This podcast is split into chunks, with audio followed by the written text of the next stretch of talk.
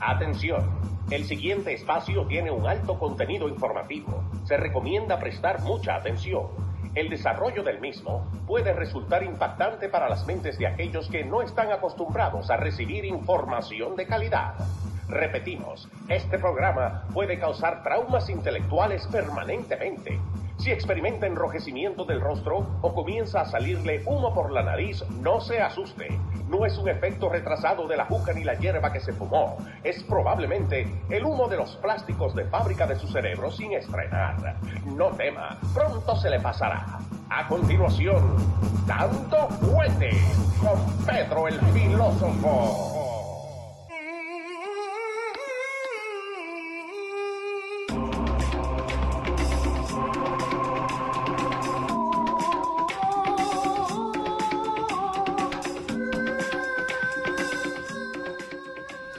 ¿Cómo le va, señor?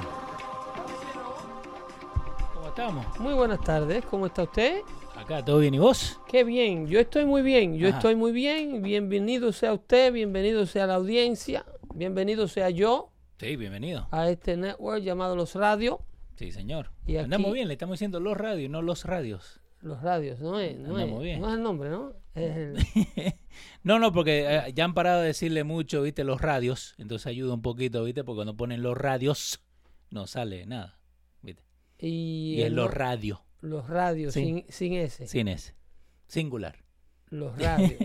So, pero tenemos a la gente ahí que te está eh, saludando. Tenés Miguel Vargas, señor eh, FR Calle, eh, Michael Rivera, Fabián Belancánzar, Marcelo Melex. También tenés ahí que te están mandando saludito, Pedro. Eh, ¿Y cómo estás? Bienvenido. Saludando a toda esa a gran audiencia nuestra de aquí de Dando Fuerte Show en el episodio número 75. Sí, señor. eh, siempre con el ánimo en alta para darle y llevarle y analizarle la información de calidad a todos y cada uno de ustedes. Aquella información que dejan fuera a propósito Sí. Los un networks. montón. los networks eh, tradicionales, incluyendo eh, eh, y cubriendo el gran fracaso and failure Ajá. de CNN. Señores, tratar de destruir al presidente electo de los Estados Unidos no está dando negocio, ¿ok? Yeah. It's not producing any business for those who are trying to do it. No se una usted eh, al grupo Sí. de aquellos que quieren, a través de inventándole cosas eh, al presidente, destruirlo y sacarlo de la Casa Blanca.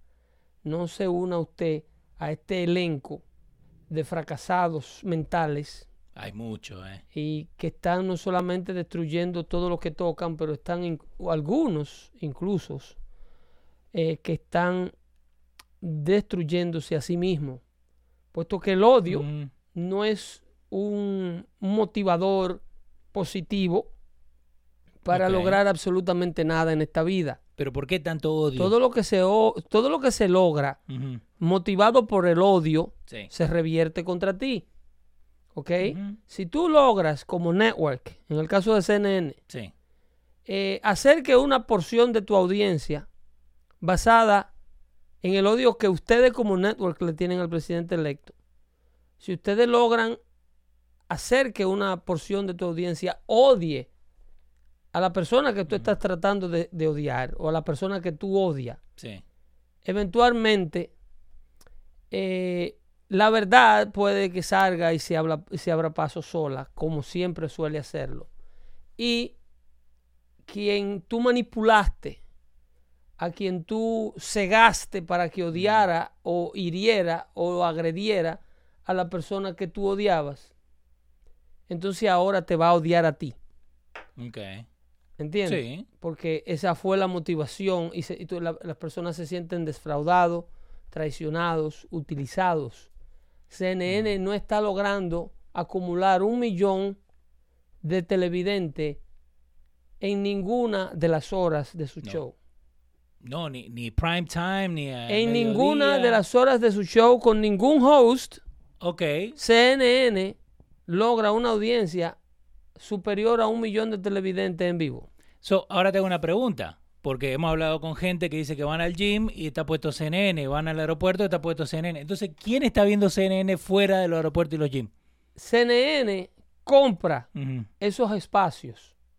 CNN estimula a los lugares Sí. públicos a que sintonicen el canal a través de estímulos económicos, Porque ellos funcionan como un... eh, eh, la publicidad en CNN es bastante cara. Ok. Entonces, el publicista eh, que hace publicidad eh, objetiva, target, targeted markets, Sí. hay un tipo de comercial que es apto para CNN debido al, al- al tipo de outlets que CNN tiene. Entonces, ese tipo de personas que se anda buscando anunciar en ese tipo de venue, en bares, restaurantes, eh, gimnasios, Ah, eso no es tampoco por CNN, más por donde no está. es por el contenido, es porque este Ah. televisor está como una valla eh, eh, dispensadora de comerciales. Ok. en, este, en estos lugares específicos a los cuales estas casas comerciales quieren llegar. Sí. CNN, cuando usted la ve en una barra, no está haciendo un servicio de información, sino un servicio publicitario que no es más ni menos que la misma valla publicitaria que usted ve en la ruta 80 cuando usted va pasando con su carro. Wow. Ambiori Brito está diciendo Clinton News Network, también conocido. Como The Communist News Network, ahora le llaman The Comic News, News Eh, Network. Willy de la Cruz está diciendo, pero te pregunto, ¿hubo o hay intervención intervención de tú manejar el show de la tarde? Eh, no sé, eso. Eh, pero, so, le dicen backfire a lo que vos estás hablando. Eh, ¿A cuando vas- eh, Pedro pregunta, ¿qué preguntan? Sí, eso. Pedro, te pregunto, ¿hubo o hay una intención de tú manejar el show por la tarde de 3 a 7 en AM? No sé. Hay cómo- una información que no puedo responderle a esa pregunta para proteger a una persona eh, muy querida por parte mía dentro de ese network. Ajá. Y me limito a responder esa pregunta. Así que Willy de la Cruz ahí tenés. Eh, eh, ¿Cómo es que averiguan tanto estos muchachos? Todo habla. Saludo a- a- al señor Willy de la Cruz. Sí. Y, Y a, saludo a, los demás, a Nelson Gil, que al señor Brito también, Sí. que se encuentra con nosotros. Y el que está debajo, Mm. Eh, usted sabe que ya estamos entrados en los 40 y el monitor no Te lo podemos leer desde aquí. Nelson Gi- Yo tampoco. Wi- Wilfu. Pero estamos trabajando en ello. Sí, señor. Este, el asunto es ese. El asunto es que eh, cuando el odio es el promotor de los asuntos que usted trata de emprender, el odio no arroja beneficio positivo. Entonces, al presidente de los Estados Unidos se le empieza odiando primeramente por una, por una razón de, de poderío, de poderío social, porque en el caso de la prensa, la prensa odia al presidente Donald J. Trump, porque el presidente Donald J. Trump los evade, Sí. los evita, no los necesita. Entonces, esto es algo al cual la mafia de prensa americana no se puede reponer, porque eh, esa élite se mantiene eh, debido al nivel de relevancia al que ellos se someten o someten a los oficiales de turno. Eh, tienes que Mm. darle, los asesores de estos oficiales electos en el pasado decían, no, Mr. President, you have to give Mr. Cronkite an interview. Eso era en el caso de Walter Cronkite. Sí. Eh, lo- sí o sí tenía que estar. eh, los presidentes no podían rehusarse a hablar con miembros de la prensa. Era una, una obligación, una necesidad. Entonces, estos personajes que crecieron de manera eh, eh, eh, descontrolada se convirtieron en parte del problema político que Estados Unidos atraviesa. En otras palabras, se convirtieron en parte de las criaturas del pantano que Donald Trump mencionaba que había que drenar porque adquirieron tanto poder a través de la persona que nosotros los ciudadanos le damos el poder eligiéndolo. So, ahora, so, entonces cuando hablaba del pantano, porque yo siempre pensaba que era solamente la gente que estaba en la política que decía Trump. Él estaba hablando también de no, CNN y no, todo eso. óyeme, eh, eh, por ejemplo, tú tienes a George Stephanopoulos, que es eh, prácticamente la figura de noticia más relevante de la Sí. cadena ABC. ¿ok? George Stephanopoulos viene de la organización de la campaña de Bill Clinton cuando le gana a George, a George uh, Herbert Walker Bush, a, a- a- a Bush father, Ok. ¿entiendes? Entonces de ahí hace su transición a la televisión luego que Bill Clinton hace sus dos términos. Ahí tú tienes el Ah. vínculo ya. Ok. Ya tú tienes una relación con el mundo política, Sí. con el mundo político, ahora dentro de un network de noticias nacional. Sin que la gente se cuenta. Sí que la gente, el, el- el ciudadano normal que está, se levanta todos los días a las 6 de la mañana y hace un turno de 8 a 5, no conoce este tipo de mundo. Ok. Entonces, estamos viviendo en un mundo donde los anchors de noticias te dan la noticia de las 6 de la tarde con un traje de, de, de 5 mil dólares Sí. y un reloj Rolex. Y te ganan en averaje de 14 a 12 a 11 millones de dólares al año. Eh, ¿Vos sabés lo que es CNN Task? Eh, no. Bueno, los tasks. Ah, no Es la propu- lo que ellos se proponen hacer para con el presidente, ¿no? So, el CNN Task, básicamente lo que es, es Tourism Advertising Solutions and Knowledge. oh, eso, eso es a lo que estábamos hablando ahorita. Ajá. There you go. Commercial.cnn.com pueden encontrarlo, ¿no? Porque es International Commercial. Es básicamente lo que usa CNN. Para llegar a estos lugares que ustedes creen que ellos por preferencia tienen a CNN puesto allí porque los dueños de estos negocios entienden que eh, el público que lo visita a ellos Sí. quiere ver a CNN. Nunca más lejos de la realidad. CNN le impone esas imágenes a ustedes. Ujú. CNN compra estos espacios para estar allí. ¿Entiendes? Wow. Es como en el, eh, todo es manejado. Es como en el supermercado. Cuando usted Sí. entra al supermercado y usted ve la leche Carnation en la primera góndola al lado de la puerta donde usted entra. Obvio. Esa leche no está ahí porque el muchacho que almacena le gusta ponerla ahí. Estratégicamente. Esa leche ahí. la pone el vendedor de la Nestlé o de Nestle, como le dicen en inglés, Sí. y la tiene estratégicamente ubicada ahí porque su compañía Nestle o el distribuidor local de alimentos que vende ese producto compró ese espacio en su supermercado ShopRite de su vecindario. Wow. Y eso también tiene que ver con la cereal y cosas así. Todo tiene un orden y todo tiene un precio Ajá. en este mundo de la mercadotecnia. Todo tiene un, un precio a pagar. Eh, las góndolas primeras, las del centro, la parte eh, principal de la góndola, todo eso tiene un precio. Eso no se pone por gusto ahí. Los, las sodas sí en sí, Sí. Y, y las cosas que no son de marca eh, famosa, eso está, usted tiene que preguntarle al tipo del supermercado a dónde tienen eso, a ver si es de mano, lo lleva al basement. Mínimo. eh. Y le dice, mira, ahí abajo de ese saco están. Ajá. Eso no es a lo loco, eso es una ciencia, ¿ok? Estamos completamente eh, eh, tratando a diario de, de que usted entienda eh, el porqué de las cosas, el- el- el- para que no hablemos como papagayo en la calle. Y si no creen, eso se llama planogram, lo que está hablando Pedro. Hoy, me- eso es en el caso de la organización de las mercancías de los supermercados. Exactamente. En el, en, el, en el caso de, hoy me preguntaban Ujú. eh, eh, que, que ah, un muchacho, eran dos muchachos en un lugar de trabajo, me preguntaban que qué quería decir AK o AK Ok. o AKA, como dicen, porque Sí. siempre me dicen, Pedro, yo siempre escucho eh, eh, eh, a la gente que le dicen fulano de tal, eh, AKA, qué sé yo quién, obviamente refiriéndose al apodo de la persona. Sí. La palabra acá quiere decir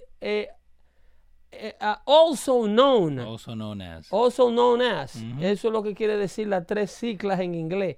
En español la traducen como acá. Sí. Eh, ¿Y qué significa en español? Nada. En español no tiene ningún tipo de traducción porque Sí. na- la- las, cuatro, las tres letras nacen en, en inglés. Sí. Eh, eh, que quieren decir also, en la primera A, en la palabra also, que se escribe A-L-S-O. Entonces, known, K por delante, Sí. N-O-W. Y luego as, AS. AS, que no quiere decir el otro AS que Sí, tiene. no, porque eso es lo primero que van a decir. No, porque Pedro está diciendo AS. Eh, no, es el otro, es el AS. También conocido como, se puede Sí. traducir. Eh, Sí, También conocido como, pero en español se le dice alias alias, sí. a la, eh, al AK. Porque tú sabes que los, españoles se inventan siempre algo Sí, para traducir. Hay, hay algo que ponerle por ahí. AK en español, mejor conocido como. Ese dice Kelvin Castro. Te puse la, la letra un poquito más grande. Eh, muy bueno, ¿eh? Excelente. estamos. Yo te lo agradezco bastante. Eh, Eduardo Castro dice, eh, Jesús, te tengo una gran gorra de, de maga. Eh, si Jesús se pone una gorra de esa, le da una alergia en la cabeza. Que acaba de perder los tres pelos que le quedan. Eh, dicen acá, Jesús dice, la leche siempre está a la parte de atrás de la tienda para que tengas que cruzar eh, toda la tienda mirando la mercancía que se te antoja en el camino. Correcto. Pero una vez llegas a la leche, eh, la marca de mayor, si el supermercado tiene, eh, eh, por, por ejemplo, el dueño del supermercado tiene sus reglas. Sí, no me pueden poner refrigerantes en la parte de adelante del supermercado, independientemente de quién compre el espacio. ok. Los refrigerantes siempre están al fondo Sí, para evitar el combate, que salga el frío, que entre el calor con el abrir y cerrar de puertas. Además, como dice Jesús, para hacerte caminar como es un producto básico, un producto de primera necesidad, hacer- Es- hacerte caminar a través de todas las otras cosas que no se venden tan obligatoriamente como la leche. O sea, cuando vienes a llegar a la leche, tú y el niño con el que anda de mano ya se han antojado de 25 cosas. Sí, y le tenés que decir antes que entremos, no, no te voy a comprar nada. Eh, para la gente que eh, le acabo de poner en vivo en, en los radio app, eh, le- tenemos un problemita ahí con el con lo que me conecto, pero ya está, ya está en vivo ahí. Y acuérdense, denle compartir el video, déjenle saber a la gente que estamos acá. Pedro, Pe- ok, la pregunta que quiero hacerte hoy día, Leo, dale. es, ¿tú sabes la definición de un narcoestado?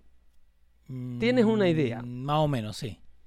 Para ti, Sí. en palabras textuales tuyas, ¿qué es un narcoestado?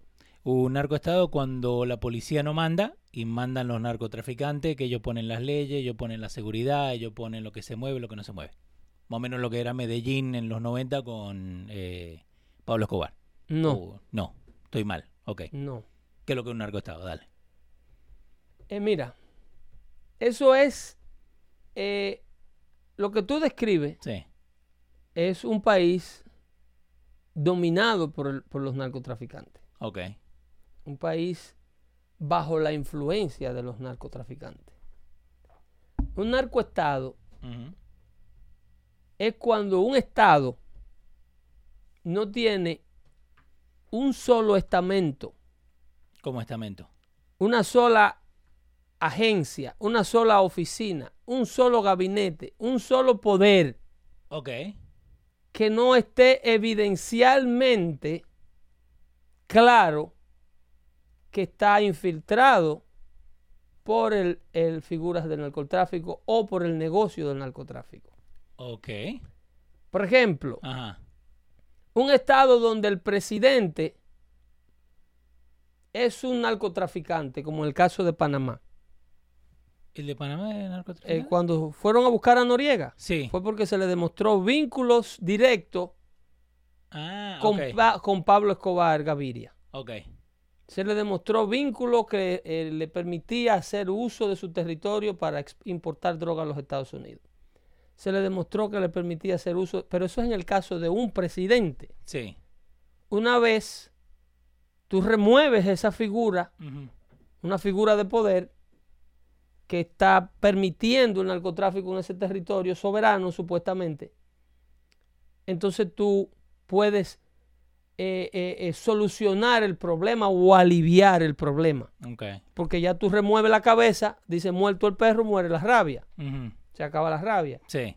Pero cuando tú tienes un narcoestado, tú cambias de mando y el problema sigue igual. Como en Venezuela. ¿Entiendes? Ajá. tú cambias de presidente, tú cambias de fiscal, tú cambias. Un narcoestado y muchos que me están oyendo sabrán lo que estoy describiendo. Es cuando el poder legislativo está corrompido.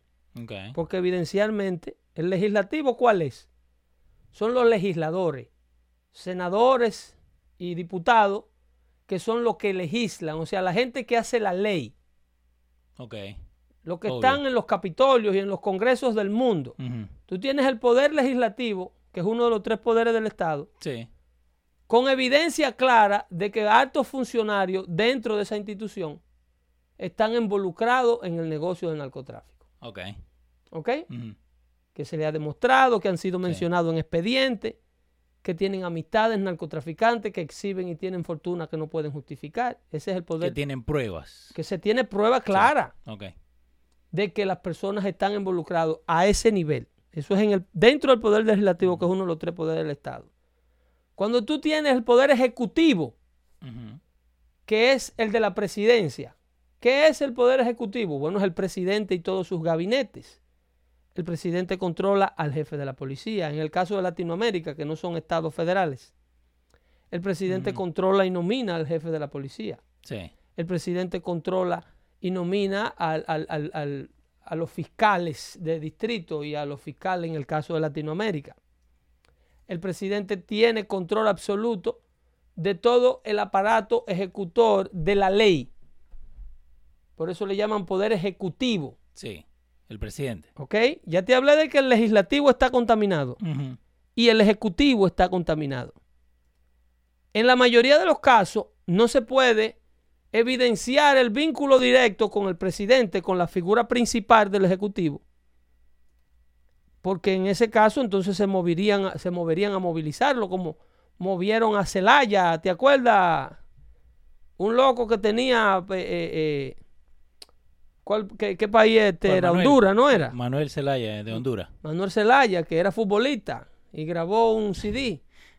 sí. Entonces ya, Que pero parecía vaquero, siempre andaba con exacto, gorro. aunque no sea evidente que el- la figura del ejecutivo está di- directamente vinculado en el narcotráfico, pero sí su aparato, su aparato gubernamental, Ok. Toda la gente que está alrededor. su, de- su eh, altas personalidades Que él mismo había puesto. de, sus gabine- de su gabinete involucrado en hechos delictivos, en lavado de activos, relaciones con narcotraficantes, narcotraficantes y, na- y traficando ellos mismos y permitiendo sus propiedades para narcotraficar, ya sea el uso de un vehículo, de un avión. Cuando tú tienes el judicial, Que la policía. que, no, el judicial, No. la policía es un gabinete del ejecutivo en el caso de Latinoamérica. La policía estaba bajo la jurisdicción del presidente las famosas policías nacionales que hay en Latinoamérica, que todo país la tiene. Sí, señor. ¿Ok? Entonces eso es parte del ejecutivo. Eso es directamente del poder ejecutivo en Latinoamérica. Entonces, cuando tú tienes la otra rama del gobierno, que es el poder judicial, tú tienes ejecutivo, legislativo y judicial, que son los jueces, el aparato jurídico de un estado, la gente que supervisan a todos los otros jueces del, del resto de las provincias, la gente que son jefes de todos los fiscales y que se y se y revisan y se aseguran de que las leyes se estén aplicando como fueron aprobadas por el legislativo. Sí. ¿Entiendes? Entonces, el legislativo la hace, pero el judicial las implementa y las aplica. Entonces tú tienes el narcotráfico en el poder judicial. Tú tienes fiscales Ajá. poniéndole droga a la gente ¿Qué- de- para luego encubrirlo. No, yo no voy a dar nombre, ¿eh? ni voy a dar países. yo, yo- Yo simple y llanamente voy a plantearle Sí, el sí. tema para que ustedes sepan en qué terreno estamos parados. Yo vi el video. Dale. ¿eh? para que ustedes entiendan de qué, contra qué que estamos bregando. Y se viene arrastrando una cadena desde, desde, que, desde que se cambió de mando. Desde que se fue a la derecha y lo cogió a la izquierda. Vamos a ponerlo más claro. Así. Estamos hablando de casi 40 años de un deterioro progresivo de un Estado Ok. Un narco estado. hasta convertirse en lo que es hoy. Ok. Un, terio- un deterioro completamente progresivo. Se va un presidente, viene otro presidente, se va un partido, viene otro partido, y el flagelo, en lugar de disminuir, aumenta. Cuando este tipo de fenómeno ocurre, tú tienes los tres poderes del Estado contaminados. ¿eh? Todavía estoy en el Estado. Sí. La contaminación de los tres poderes del Estado, el ejecutivo, el legislativo y el judicial, completamente. Óyeme, en el ejecutivo, bajo el ejecutivo, tú tienes las Fuerzas Armadas de un país Sí. que se reportan directamente al comandante en jefe, que es el presidente. ¿Ok? Ok. Ahí Heriberto Cordero te está mandando saluditos. Se le quiere. Dale. Entonces, cuando tú tienes directamente las Fuerzas Armadas, Sí. miembros de, de esas organizaciones, con todo tipo de rango, desde cabo hasta general, Mm. envuelto en el problema, eso contaminado con el problema, Que eso casi todo trabajando como sicario, Ajá. ¿entiendes? Al servicio de los que trafican, venden, ejecutan y lavan el dinero que produce la droga. Entonces tú tienes Ya sé para dónde la, contaminación absoluta de esos tres poderes eh, que son esenciales para que tú entiendas la diferencia de una nación que tiene un problema de droga a una nación que está siendo corrida por las drogas. La diferencia entre un estado con un problema de droga y un narcoestado es Ah. cuando tú no te atreves, como en el caso de Colombia que estaba en aquellos tiempos, Sí. ni siquiera los, jue- los jueces que juzgaban a los narcotraficantes por presión de la DEA tenían que ser encapuchados. Porque nadie estaba limpio. Tan sucios estaban todos. ¿eh? Nadie, ¿Ya? nadie, ni la mamá confiaba en el hijo, ni el hijo en la mamá. ¿Tú me estás entendiendo? Sí, señor. Un narcoestado no solamente se limita a la contaminación del aparato gubernamental que te digo que te- se divide en tres. Entonces, ese flagelo, cuando verdaderamente está en su estado maduro, como se encuentran en algunos países latinoamericanos, tú entonces tienes la contaminación del sector privado. Ok, ¿cómo así? Cuando tú tienes miembro de la banca internacional, cuando tú tienes el sistema bancario nacional con ejecutivos que se le demuestra y es palpable que lavan los fondos producidos por el narcotráfico en instituciones bancarias. La seriedad de una institución bancaria para el sistema mundial, por ejemplo, para tú ser parte de una sociedad mundial y ser reconocido, yo no, a mí no me importa si tú eres el, el banco eh, comunitario de Tegucigalpa, Sí, sí, sí. pa- por- para mencionarte uno. Vos sos parte de un Usted es sistema. parte de un network mundial. Las transacciones que se efectúen en su banca automáticamente están en el sistema de banca mundial. Usted emite una tarjeta de crédito con el logo Visa, Master- Mastercard. Y eso afecta a todo el Y mundo. yo ac- desde aquí, desde cualquier parte del mundo, puedo accesar eh, mi supuesto dinero que fue depositado en su banca. Eh, Félix Diclo está diciendo los narcoestados es algo muy común en América Latina. Pero se le dice, es como los nazis, ¿eh? Sí. No, no, no mal utilicen el nombre para que sepan quién es quién. Usted no le puede decir nazi a todo el que usted cree que es racista. sí. Tiene que uti- utilizar el nombre que Usted va. tiene que entender la seriedad de esa acusación. Aquí estamos haciendo una separación entre un Estado que tiene un problema de narcotráfico a un Estado que es corrido por el narcotráfico. Porque acá yo puse eh, narcoestado, ¿no? Me salieron unos cuantos en África, en, hoy en día, como eh, Guinea-Bissau, Pero oye a dónde se van, ¿eh? Kosovo, Oye, ¿a dónde se van? Ah. Kosovo Sí. es aquel país del Atlántico Norte donde estaba, eh, la Parte ciudad se llama Sarajevo. sí, Eso está por allá. ¿Te acuerdas de Slobodan Milosevic? Sí, sí. Eh, El que asesinaba a los, a los- a los musulmanes, que Bill Clinton tuvo que invadirlo para que dejara de hacer esas atrocidades. Sí, por señor. allá, por Serbia. Sí, al norte de, de Grecia también está por ahí. No estamos hablando de ningún estado que obviamente y palpablemente todos sabemos. De varios estados. Venezuela, ¿no? ¿no?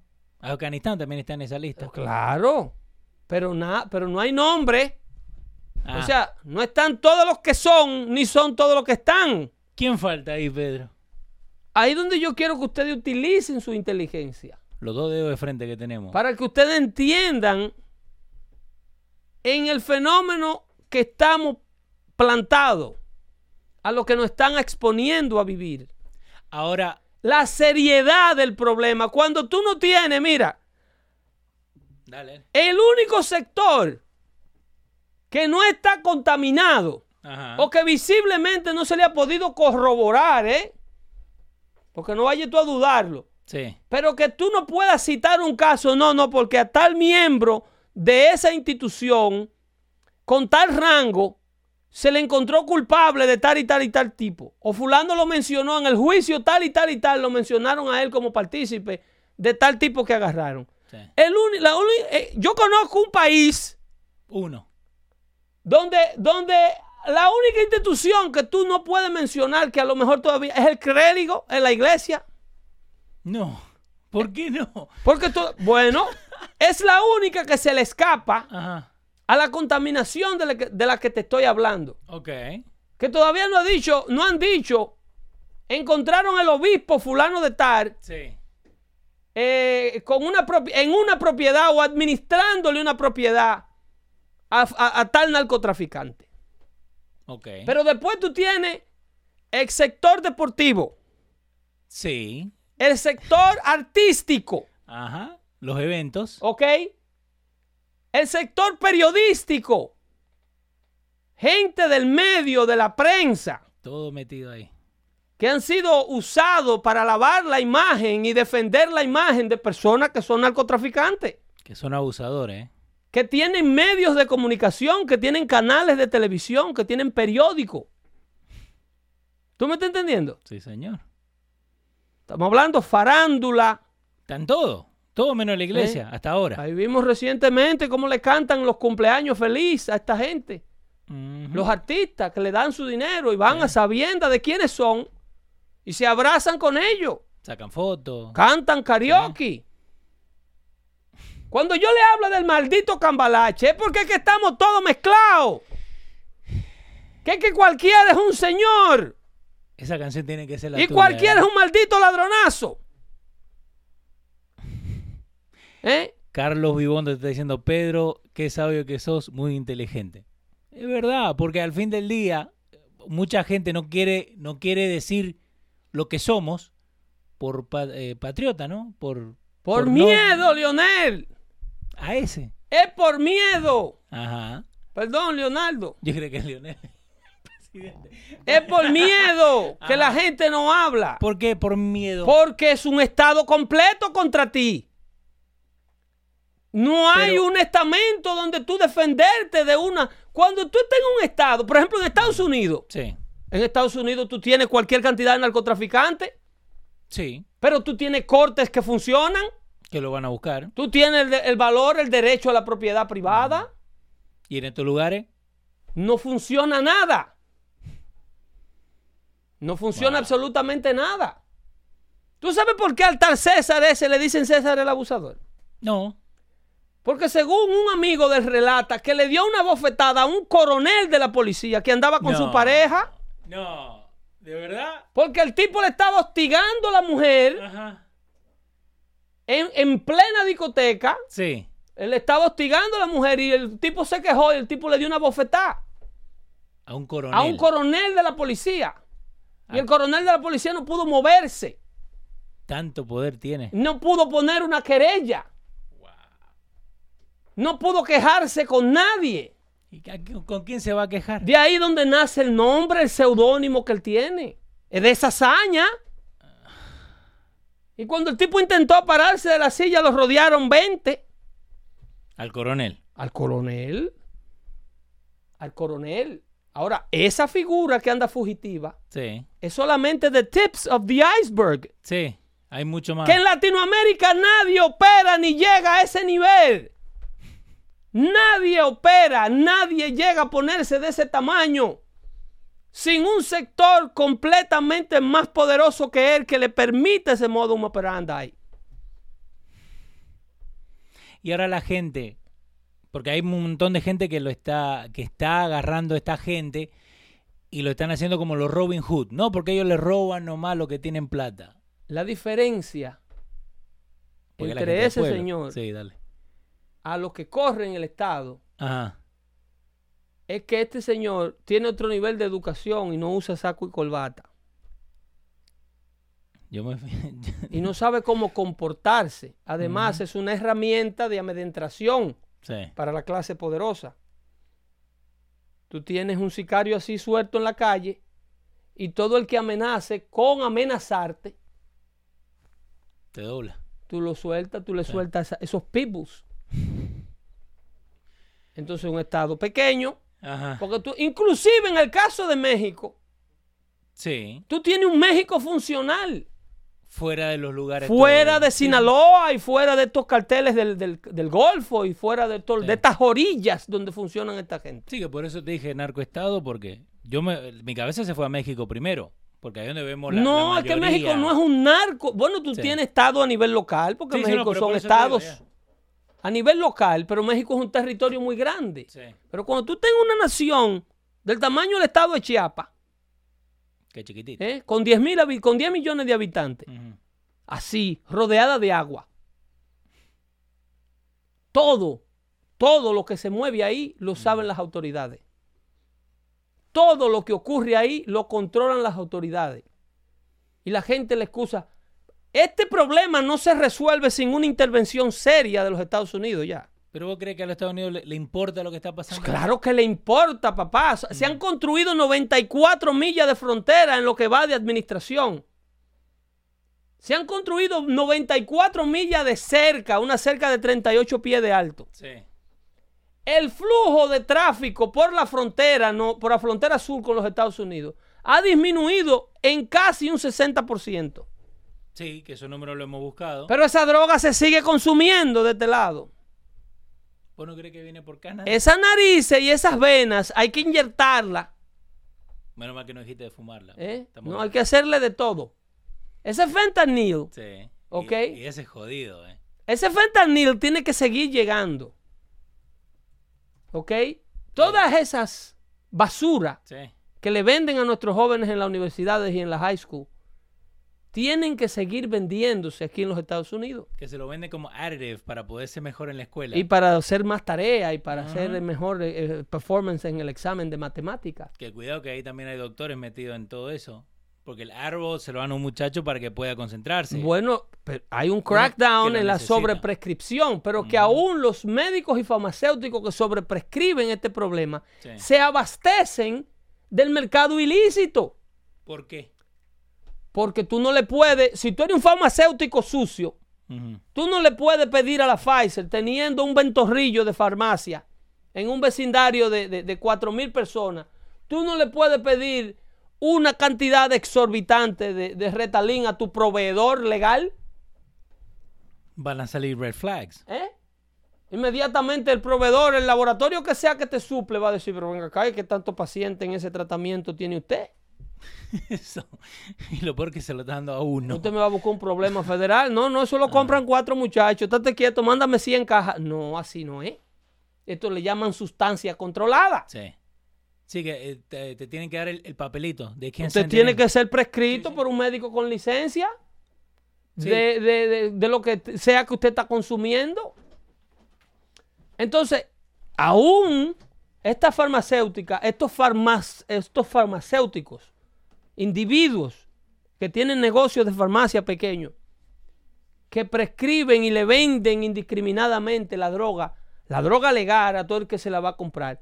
No crean que esa droga es de laboratorios regulado por un sistema que lo, que lo monitorea y que regula las cantidades que venden, no solamente por un asunto de seguridad, pero también por un asunto de impuestos. Usted no puede vender toda la droga que usted quiera a- por, el, por el simple hecho que usted sea dueño de una farmacia. usted tiene que darle cuenta de eso a alguien. Cualquier, hasta alcohol, usted no puede eh, eh, vender eh, una cantidad ilimitada de alcohol sin reportársela al gobierno. Por algún lugar tiene que dejar esos rastros. ¿Para qué? ¿Para pagar impuestos? De papel, claro. Porque es una mercancía controlada. Usted precisa una licencia para, para tener un expendio de bebidas alcohólicas. Es que mami se está diciendo, el fentanil empezó siendo recetado para el dolor. El fentanil, como empezó. E, el fentanil es una, una base, creo que tiene base de anfetamina. Sí. Eso es un, un painkiller. Eh, Kelvin tú estás diciendo, la mejor distracción de estos narcos estados es que supuestamente atrapan un barco con mil kilos, lo enseñan en las noticias y después ellos mismos se lo llevan al punto al capo. Que eso, eso, estaba viendo yo. Estaba viendo un... Pero, pero amparado en un estado la impotencia de los Estados Unidos ante la condición de, ante la condición de un narcoestado es que tú no puedes invadir. Yo estaba viendo una rueda de prensa que estaba dando el encargado de, del departamento antinarcótico. Okay. Y lo primero que el tipo esclarece es que los agentes de la dirección de droga, de la dirección del control de droga, o sea, de la DEA, lo primero que le esclarece y le asegura al pueblo es que ningún agente americano participó en las redadas. Que éramos todos nosotros. Solamente nosotros. Y yo por dentro de mí decía yo por lástima. Eh, China ejecuta al que le intenta meter drogas en sus tierras y ellos se lo envían a otros países. Porque tocaron fondo. China, y Singapur y la mayoría de los países asiáticos sí. experimentaron los más altos índices de adicción en el siglo pasado donde la sociedad no podía sostenerse de pie. Y luego de la implementación de la pena de muerte para corregir ese flagelo y la mano dura de los regímenes comunistas, fue que lograron limpiar la sociedad y hacer algo de, esas naciones. Porque los chinos venían arrastrando una adicción al opio a la que lo sometieron los ingleses desde el año 1700 para quedarse con todo el territorio chino como una colonia. ¿Y por qué no te enseñan eso en la escuela? Porque te enseñan otra historia en la escuela. Los chinos eran la cenicienta de todos los países del mundo. Hacía, por eso fue que Mao Zedong llega y, acaba con medio mundo luego de la creación del bloque socialista. Sí. Entonces, ¿tú se cree que mató 40 millones de personas? Que por ahí anda un loco comparando a Donald Trump con Mao Zedong. Un psiquiatra que llevó CNN a, hacer un análisis. Un psiquiatra. Sí, sí, pero dice que más que, eh, que Donald Trump ha matado más gente que Mao Zedong y que, y que Hitler combinado. Eh, Así de desesperado están. Mirá, eh, yo ayer estaba buscando una noticia de con Donald Trump y el G7 y todo eso, ¿no? ¿Vos sabés lo que se estaban fijando de Donald Trump? Se estaban fijando que él no estuvo cuando estaban hablando de climate change. Oye, ¿quién dice? Oye, Pedro, sí participaron agentes de la DEA. Yo no estoy diciendo, yo no estuve allí, ¿eh? ¿Quién dice ese comentario? Eh, ahora están escribiendo mucho, pero... eh. Eh, y es falso, pertenece. Ok, acá. Y es CQ. Y eso es falso. En esas redadas se, vieron unos rubios, ojos claros, que no pertenecen en nada a los agentes de RD. Pero tú estás entendiendo que hay un problema, un problema de entendimiento aquí. Sí. ¿Eh? Yo no he dicho que la DEA no participó. Señores. En ese. Señores, los cuatro presos que han caído presos allá ha sido porque la DEA mandó a buscarlo. Los peloteros. Lo que sea que ha ocurrido a nivel de justicia ya, si ustedes ven ese fiscal dando ruedas de prensa cada cinco minutos, es por la presión americana. Lo que yo quiero que ustedes entiendan es cómo se oculta un narcoestado tras una maldita soberanía. Que lo primero que el director del DNI, del, no de la agencia de inteligencia, sino del operativo que apresa a las personas, eh, la, gente del, control, de la Dirección Nacional de Drogas, lo primero que era esclarece y le dice al pueblo americano, al pueblo dominicano, es que no participó americano. De su boca, eso no lo estoy diciendo yo. Eh, ahí Fernando Izquierdo. En otra palabra, lo primero que hacen es mentir. Obvio. Obvio, Pedro. Es lo que yo quiero que tú me entiendas. CQ es que escribe. Sí, CQ escribe eso. No es que participaron, pero yo, pero tú le vas a decir a papá que participaron. Y Luis Cruz también dice que sí participaron. Pero a papá tú se lo vas a esclarecer. Sí. Yo lo que te estoy diciendo es cómo le ocultan al dominicano de allá Eso. que no están obligados a actuar. Eso. Que no es por las orejas que lo llevan así por una oreja. Búscame el desgraciado que está mandando toda la droga para allá, para aquel lado. ¿Y eh, allá no tienen internal affairs como tienen acá? ¿O no importa que tengan internal affairs? Ah, pues entonces se te olvidó toda la explicación. no, no, te se te olvidó haciendo- toda la explicación de un narcoestado. Yo Ningún estamento funciona. Por eso es que un narcotraficante le dice a una jueza que lo está Ajá. pasando una audiencia. Sí. Él está entretenido leyendo un texto y la jueza le dice, ¿ustedes no vieron esas imágenes? Ponga el teléfono. Sí, sí, sí, sí. Quítale el teléfono, Sí, sí, sí, y dice, venga, quítemelo usted, le dice el, el preso a la jueza. Sí, sí, me acuerdo de esa. Esa es la diferencia entre un país con un problema de droga y un país que funciona bajo ese esquema. Y ahora, ¿por qué es tan difícil? No hay a dónde ir, mijo. Pero el de allá, ¿por qué no cree en eso? ¿Cuál de allá? El de allá. El local La de allá. gente. ¿Por qué lo tienen dormido? ¿Cómo? ¿Cómo lo tienen Con dormido? necesidades creadas, Ajá. con mentiras, con un bono gas, Como un bono con gas. un sistema de educación que no funciona. Eh, eh, los que se gradúan, los que logran graduarse de la high school, están semi-alfabetizados. Un problema de jóvenes sin educación, sin futuro, sin propósito. Tú, lo- tú lo ves a todo motoconchando, enganchado en una motocicleta en lugar de estar en una universidad. Exactamente. Una motocicleta en un país como ese debiera tener un impuesto para prevenir los accidentes de carretera solamente. No para tener y conseguirle una vida con propósito a los jóvenes.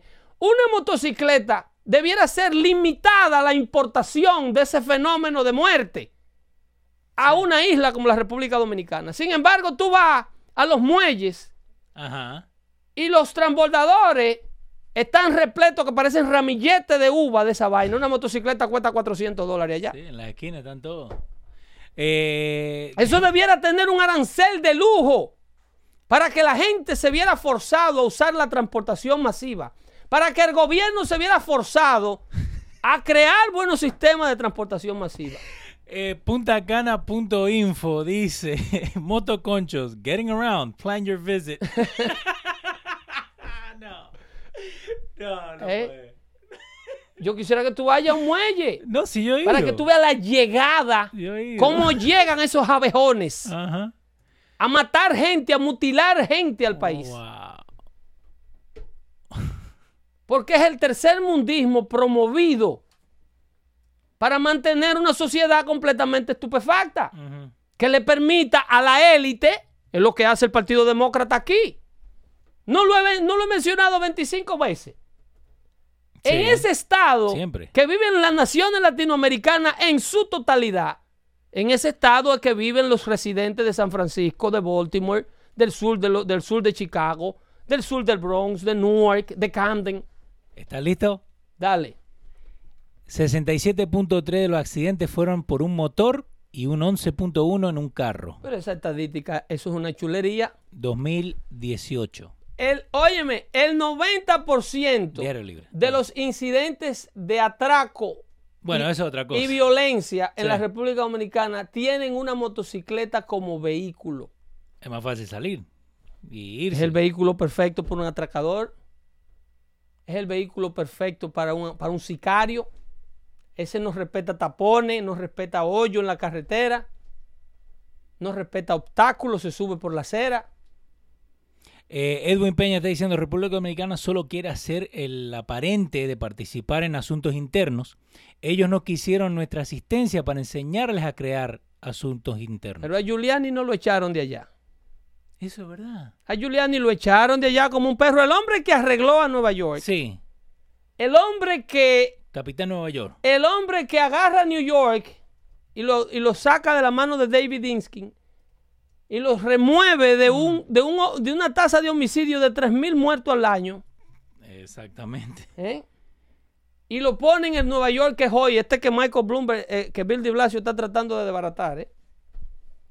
El legado ese, porque Eso, eso va para allá. Al ritmo que ellos lo llevan, Nueva York va para rumbo a otro Chicago, pronto. Eh, Raulito Jiménez dice, yo veo chamaquitos en Manhattan en motores. ¿Qué atraso? A mí, si llega acá, cómprate un auto, ¿no? El símbolo del tercer mundo Sí. es esa proliferación de esos abejones. No hay límite de, de CC, porque aquí hay un límite Sí. para hacer un, un vehículo que tiene por debajo de esta cantidad de caballos de fuerza.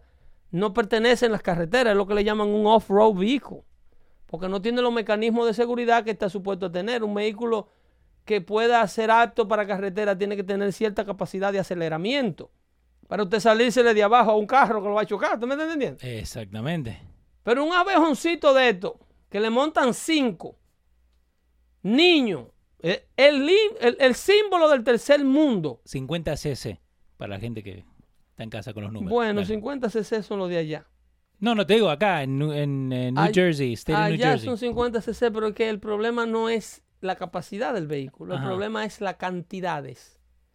Eh, y no hay registro, no hay seguro, Eso. no hay entrenamiento, nadie tiene una licencia de motocicleta. Que te agarre aquí un policía de tránsito guiando una motocicleta sin una licencia de conducir motocicleta, que es distinta a la de conducir carro. ¿Y allá qué tiene? Allá no tienen de ninguna. ni de carro ni de nada. No tiene ni la cédula que Allá. compraron la moto ni nada. De ninguna. No, Pedro. De ninguna. Los motocicletas, la mayoría no tienen placa.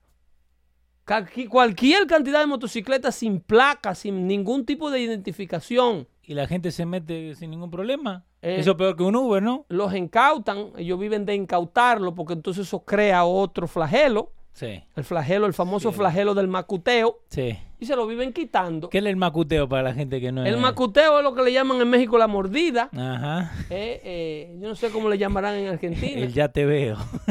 Eh, ese es el tipo de, de- Somos cuatro amigos. sí, exactamente. sí. Ese dice, ¿qué vamos a hacer con el sargento que está allí sentado? Eh, Luis Cruz está diciendo aquí no son los motores, son las bicicletas y las patinetas. Eh, Pedro Labrada dice, igual que en Venezuela, que los colectivos a servicio del gobierno andan matando y atracando montando No, pero los, motos. pero los colectivos, Sí, eh, por ejemplo, no, en Venezuela le ya- ellos le llaman colectivo a, lo- a, a- a bandas de grupos armados. Ah, porque yo quería colectivo, lo- los buses. Pero los bosses allá, eso es otro problema grandísimo. CQ dice soborno, para la gente que Eh, no bueno, entendió. soborno es la palabra linda. Sí, la Es bonita. la de domingo, si No- ¿qué pasó? ¿Te vas a no- burlar de todos nosotros toda hora aquí? Para mí que lo busco en Google. Dale. Este, el, el, el- Pero los colectivos en Venezuela. eh, eh, ¿cómo te digo? Ese es otro- el problema de la transportación. Ujú. Es lo que hace a un país tercermundista tercermundista. Ok. El país que usted vaya y tenga un, un tránsito organizado, no pregunte por más nada, que es un país desarrollado. Obvio. Esa es la señal clara de que usted está en el tercer mundo o en un país desarrollado. Es como acá. Acá vos, sin auto te puedes mover, no es, necesitas. Oye, si usted llegó a un aeropuerto en cualquier país del mundo y usted vio que el, el tránsito marcha por cada quien por su carril, que todas las calles están señalizadas, que nadie excede el límite de velocidad y que, que lo excede se nota entre Sí. el grupo. Mira cómo es ese loco por ahí. Eh, usted está ante la presencia de una sociedad desarrollada, punto y aparte. Pero, Si usted llegó a un país ajá. donde usted ve que cada quien está, eh, sálvese quien pueda, que para usted hacer una izquierda, usted tiene que ser torero. ¿eh? Y irse metiendo al paso y al paso y trancándole al otro y tranca y no vale direccional. El tutú. Y nadie cede el paso y te tocan 80 bocinas. Bueno, pues usted está en el tercer mundo. Esa es la señal más clara. No hay que decirle cómo está la economía, ni quién Sí. es el presidente, ni quién es- ni, ni, ni si el régimen es comunista o es. No, no, No, no. te das cuenta. Si usted llegó y encontró el tránsito organizado, usted tiene una nación desarrollada, independientemente de su régimen de gobierno, su No ideología. importa de qué lado, nada. El tránsito lo implica todo. Como en Alemania, En Rusia, en Alemania, que son países comunistas, pero en Italia. Usted va y usted encuentra un orden, usted encuentra un orden, usted no encuentra ese maldito desorden donde usted no puede ni siquiera bajar una ventana. William Guerrero está diciendo, en un bus colocan más de 100 personas donde caben Eh, 76. si usted va y ve un tigre enganchado en la puerta del autobús, ¿eh? Con la bicicleta. que él está con un brazo enganchado y con otro brazo afuera y el autobús está repleto ya y él sigue pidiéndole personas a ese autobús. Sí. Y va cantando la ruta con el autobús ya que no le cabe uno más, ¿eh? Wow. Usted está en un país tercermundista, ¿eh? Ahora, si usted va y usted ve un auto, un- eh, usted ve un transporte masivo donde todo el mundo va sentado Ajá. y quizá uno vaya parado. Yo quiero aprender esto. Eh, dice Pedro, dile a Leo que es un pitcher de guagua. ¿Como Ese- un pitcher? El, el pitcher le dicen al Ajá. que al que va en la puerta cobrando y pidiendo más pasajeros y gritando la Ese. ruta. Ese es el famoso pitcher. Ah, bueno, denle compartir a la gente el video. Saber. Ese es el famoso pitcher, Ajá. el que va cobrándole a Sí. todo el que se sube. Entonces, el que, el que va manejando no cobra. No, ese va. Oye, me decía pena. es en una selva que tú estás, papá. No, pregunto. Si tú sueltas ese guía, te matan o te matas tú. Ese tipo tiene apenas la capacidad de llevar esa, esa caja de, cuatro, de 40 mil libras Ajá. a su destino. Porque es entre una selva que anda, los otros te están tirando los carros arriba. José Polanco está diciendo, cogemos una playa, eh, cogemos para la playa con una familia de cinco, con una olla de espagueti y dos fundas de pan en Semana Santa en un Honda de 50 cc. Claro. Y su, su respectiva neverita en Yo, el tanque. yo lo vi, ¿eh? Yo lo, yo lo vi cuando para- No me Oye, uno la- exagera, pero Ah. no es burlándose. No, pero... de quienes nos burlamos es de la élite que mantiene esta condición vigente y no piensan resolverla nunca. No. Porque ellos viven de ese caos. Wow. ¿Ok? No es una burla, es que entendamos la realidad del terreno que estamos pisando. Quítate la sandalia, le dijo Dios a Moisés. Aquellos ingratos que viven aquí no lo agradecen. Sí, a eso. ¿Ok? A esa tierra donde Dios quería que sacaran a su pueblo y se lo llevaran de ahí. Que para Moisés era muy árida. Y había una salsa que estaba, un, un pajón, un arbusto, Sí. un monte que estaba prendido en fuego. Y no paraba, y él cogió para allá, pero estaba que hace un calor del diablo, esta vaina no para de quemarse. Y ahí fue que Dios le dijo, quítate la sandalia a los Sí. pies, que está pisando tierra santa. Obvio, hay que respetar. Ingrato, aquí está caliente la cosa, pero tú eres libre de este lado, de aquel lado tú eres un esclavo. Yo tengo una pregunta para vos y para la gente también que nos pueden dejar en los comentarios. ¿A vos te molesta que tu, a tu país le digan tercermundista? A, A mí, vos. a mí me molestaría que le dijeran, que le digan desarrollado. Eso es lo que me molesta a mí, porque entonces le están mintiendo. Ya. ¿Ok? Y, que si- y el que no entienda, yo eh, que se comunique con nosotros aquí en Dando Fuerte Show y dialogamos Sí. y le explicamos el por qué yo pienso así. O pueden venir el 28 de septiembre a General Ah, Force Tower, ah, ahí, 45 ahí le damos el micro- ahí le damos el micrófono, Sí, por señor. favor, eh, lleven eh, un poco más que Zurita para que compitan, Lleven algo. compitan en la noche con, con Eduardo Zurita Sí, sí, está. y, hay- Fernando, y-. Fernando, porque Fernando eh, se está preparando como, Sí. Como Rocky en los escalones. A la biblioteca y todo. ¿Ok? Eh, Entonces necesitamos personas que como él quieran eh, expresar el punto de vista distinto allá. ¿eh? También son bienvenidos. El Pedro 2020 pueden ir a losradio.com y comprar su entrada. Cómprenla ahora, no se queden afuera. Limited seating. Vamos a estar ahí, vamos a estar pasándola bien. Y vamos a debatir un rato, ¿no? Se cuidan ahí. El próximo martes estamos por aquí haciendo otro Dando Fuerte Show Sí, señor. con información de calidad, como siempre. Bye bye. Buenas tardes.